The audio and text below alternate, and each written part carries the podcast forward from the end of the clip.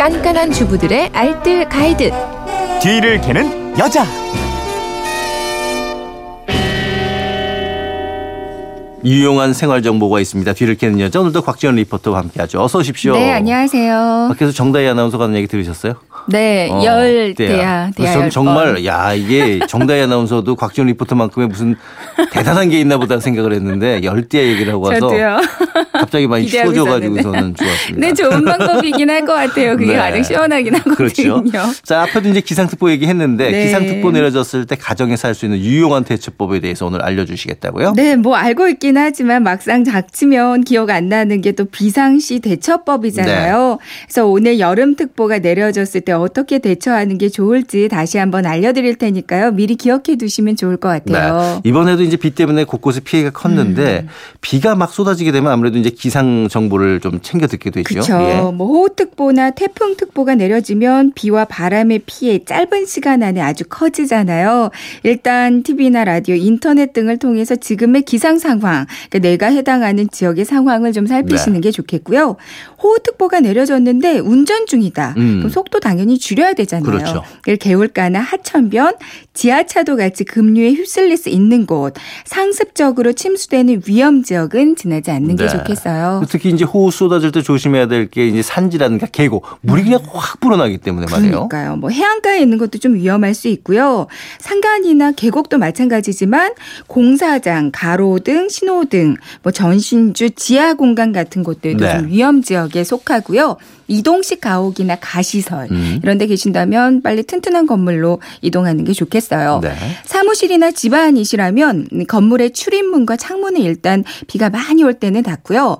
창문이나 유리문에서 되도록 떨어져 있는 게 좋습니다. 음. 태풍이 왔다면 이럴 때 또 가스 누출 위험도 있잖아요. 미리 차단해 놓고요. 감전 위험도 있기 때문에 전기 시설을 만지지 않는 게 좋겠어요.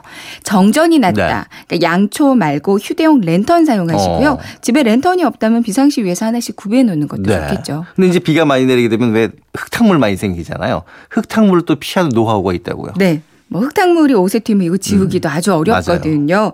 흙탕물 위를 거릴 때는 보통은 안 튀려고 까치발로 음, 맞아요. 조심조심 걷게 됩니다. 네. 근데 까치발보다는 안짱 걸음이 좋다고. 아, 그래요? 까치발로 걸으면 좁은 면적에 힘이 가기 때문에 물방울이 높이 튀어서 바지가 적게 되는 거거든요. 근데 안짱 걸음으로 걸으면 발바닥 전체가 바닥에 닿기 때문에 압력이 분산이 돼요. 음. 그래서 물이 위로 높이 튀지 않고 옆으로 튀게 된다고 하거든요. 오, 이것도 좋은 모습이 정보네. 좀 재밌어 보이긴 하겠지만 또 흙탕물에 안 틀리면 그러니까 안짱 걸음을 네, 한번 걸어보세요. 그렇습니다. 이번엔 폭염 얘기를 좀 해볼까요? 폭염 특보가 내려졌을 때는 특히나 이제 노약자분들이 더 주의를 하셔야 되잖아요. 네 네. 뭐 오늘도 폭염특보가 네. 계속된다고 하잖아요.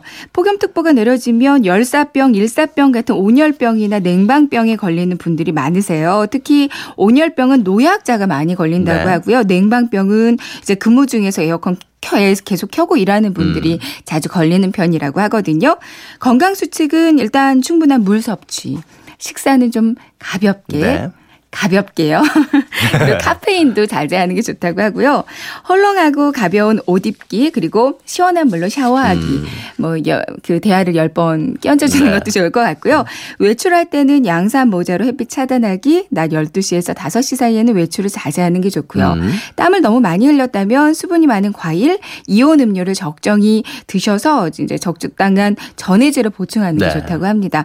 실내에 있다면 냉방 온도 26도, 그러니까 적정 온도를 유지 해 주시고요. 에어컨을 켰어도 실내를 자주 환기하는 것도 중요하겠어요. 그렇군요. 마지막으로 오늘 정다희 아나운서가 정말 노하우 주고 가는 줄 알았더니 우리가 뒤통수 맞았던 열대에서 꿀잠 잘 수 있는 노하우가 있다고요. 얼음 죽부인 들어보셨어요? 얼음 죽부인이요? 네 네. 어, 이거 죽부인 알기는 만- 어떻게 얼음으로 죽부인을 이거 만들어요? 한번 페트병으로 네. 만들어 보세요. 2리터짜리 페트병 준비하시면 되거든요. 네. 물을 넣고요. 이틀 정도로 꽝꽝 얼려줍니다. 어. 언 페트병을 신문지로 돌돌 말고요. 어. 그 위에 비닐을 더 씌워주고요. 네. 그 위에 수건을 한 번 더 씌워서 어. 이게 수건이 풀릴 수 있으니까 안 신는 스타킹 있잖아요. 어. 스타킹 같은데 안에다가 넣어가지고 더 씌워주세요. 이렇게만 하고 자면 일어나도 얼음이 그대로 남아있고요. 그래요? 물기는 밖으로 전혀 우와. 새지 않습니다. 이렇게 껴안고 자면 어. 밤새 엄청 시원하게 주무실 수 얼음 있어요. 에어컨이. 따로 필요 어, 없을 얼음 겁니다. 페트병 죽부인이네. 네네네. 아, 꼭 한번 껴안고 해보고. 싶은데요. 네네. 알겠습니다. 자, 지금까지 뒤를 캐는 여자 곽지연 리포터였습니다. 고맙습니다. 네, 고맙습니다.